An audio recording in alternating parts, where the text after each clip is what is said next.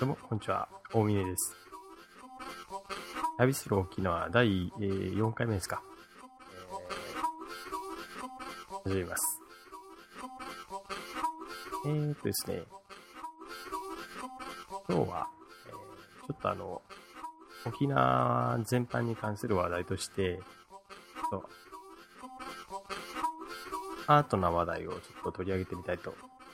思います。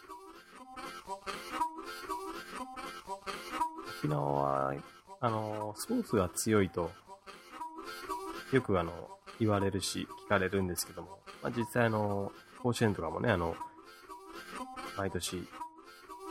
結構いいとこまで行ったりとかして、あの、沖縄県民だけじゃなくて、あの、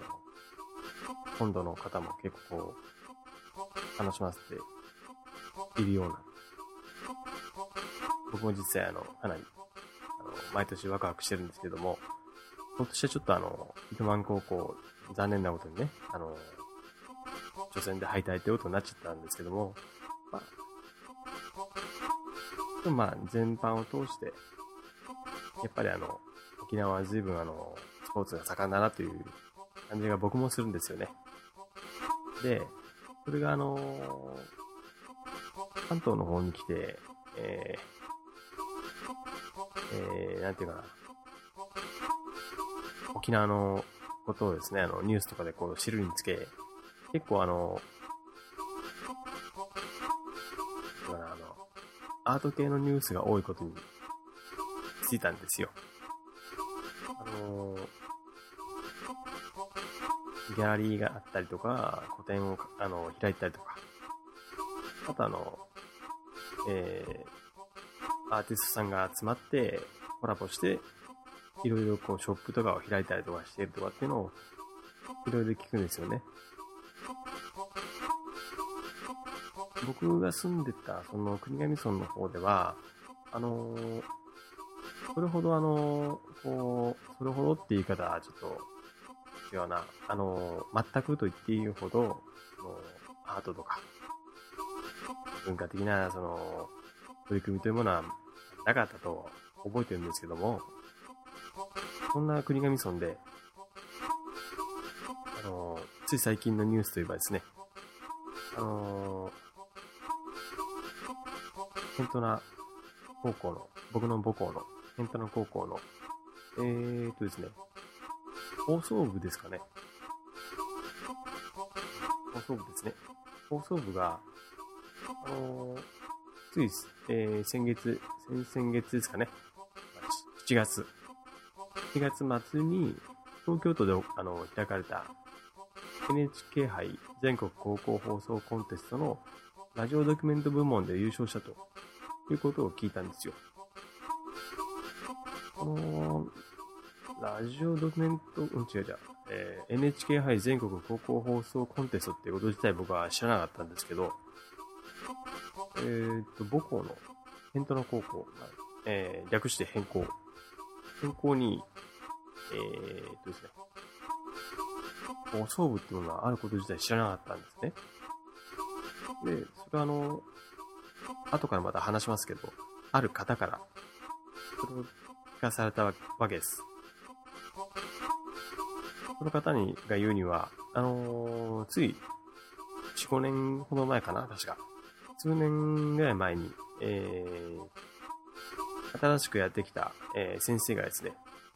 放送部を立ち上げて、そこであの精力的に活動されているということですね。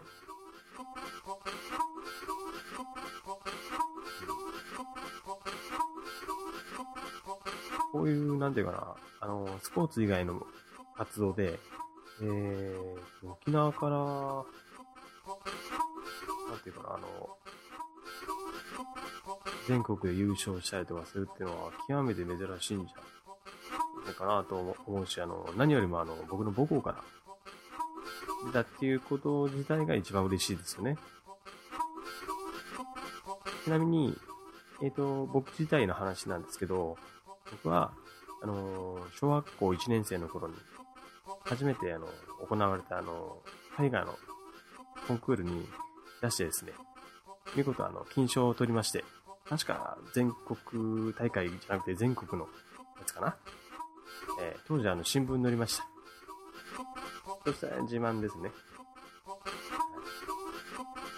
まあ、当時は、ね、よくあの、振動だとか言われたもんですけど、まあ、今はこんな感じで落ちぶれちゃってます。で、あとはですね、沖縄でアート雑誌が創刊されると、されたというニュースがありました。えー、そうですね、これは新、んと、那覇経済新聞のウェブサイトに掲載されているのを見て知ったんですけども、あの沖縄を中心に活動している作家やアーティストさんとかも、まあ、その他研究者さんとかキュレーターさんとかいろいろこう、集まって共同編集したアート雑誌だそうですけど、あの、タイトルが、えー、ラス・バルカス。ラス・バルカス。というタイトルらしくて、これがあの、7月の中旬頃に投函されてるらしいんですよ。僕これ読んだ時に最初フリーペーパーかと思ったらどうやら違ってるらしくて営業変形でモノクロなんですけど850円だとページ数が120だから、そこそここう、いいお値段がつくのかなと思ったら、発行部数が500部だっていうんで、まあ納得じゃ納得ですよね。うん。でもこういう動き自体にはすごいあの、歓迎したいっていうか、喜ばしいことじゃないですか。あの、なかなかね、音楽とか、そういうのもまあ最近沖縄数年ぐらい前からこう結構あの、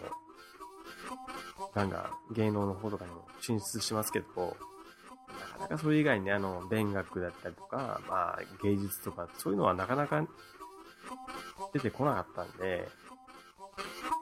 この流れで、どんどんどんどんあの、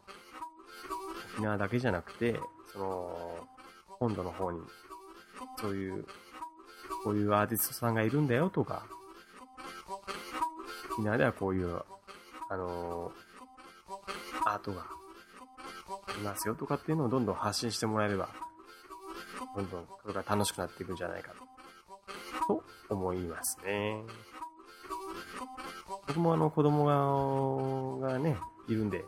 あの、沖縄にまた帰るってなると、やっぱりあの、こういう、うん、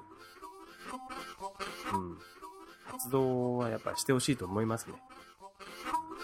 ポーツもそうですけど、やっぱね、あの、ものづくりっていうか、アートっていうんじゃなくて、単純になんか物を作ってほしいとか、えー、積極的にこう活動しと思っちゃうんで、そういう土壌がね、今の沖縄にもうすでにあるっていうことが分かっただけでも、あのちょっと嬉しくなりました。はい。こんな感じですね。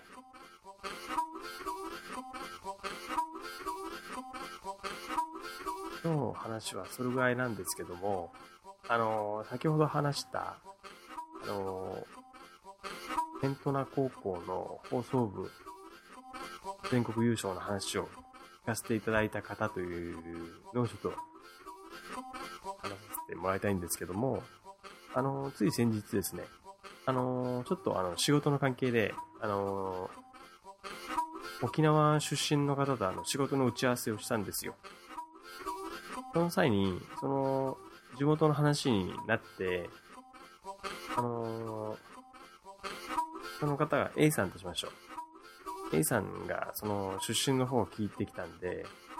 まあ僕はあの、国頭村の加賀寺だと話をしたら、そしたらヘントの高校かと言われたんで、うん、そうだけど、そうですけど、その、そちらはという話になったら、その方は、うん、塩屋と言うんですよ。塩屋。これはあの、知ってる人が聞いたらすぐわかると思うんですけど、塩屋というのは、その、沖縄のね、あの、北部の方と、中部、まあ、名護あたりに、途中にある地域なんですけど、大きな橋がかかったね。そこにあって、その、えー、塩屋は、ヘントナ高校の生徒がたくさんいるというか、学区というんですか、そういうの。学区なのかどうか、学区っていう区分があるのか僕はよくわかんないんですけどね、高校に。とりあえず、同級生に父親の、ね、人がたくさんいたっていうのは覚えてます。で、その方もとりあえず、その、どうやら、あの、OB だったと、いうことが判明してですね。あのー、こんな偶然もあるもんだな、みたいな話をしてて。で、そしたら、あの、地元の話にね、あの、花が咲いて、結構あの、ヘントの高校とか、関東に住んでるその同級生のことだとかなんだとかっていう話になって、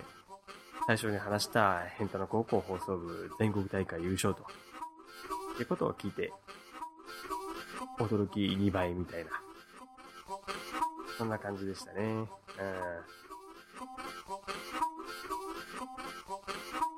こういう偶然もあるんだなと。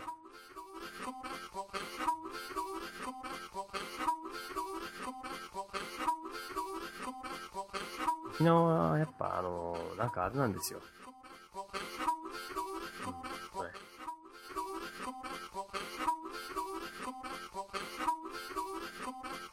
文化は、ある、あるんでしょうね。歴史もあるんだと思うんですよ。ただあんまりこう、それがあの、僕らも含め、僕も含めたその若い人たちに受け継がれていってるかとか、その風習とかがこう、ちゃんと引き継がれていってるかっていうと、必ずしもそんな感じはしなくて、やっぱりあの、かな、あの、均一化されてるっていうような、あの、関東とかと情報も一緒になって、食べ物も一緒になって、文化的にはほとんどもう差がなくなっちゃってきてるのかなって感じがなくもないんですよね。だから、今回みたいなそういう、あの、地域を見直すというか、あの、文化的な活動をね、こう、もっともっと起こして、いろんな人が起こしていけば、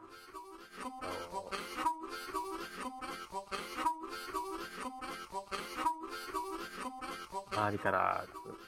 沖縄県以外からも注目が集まって、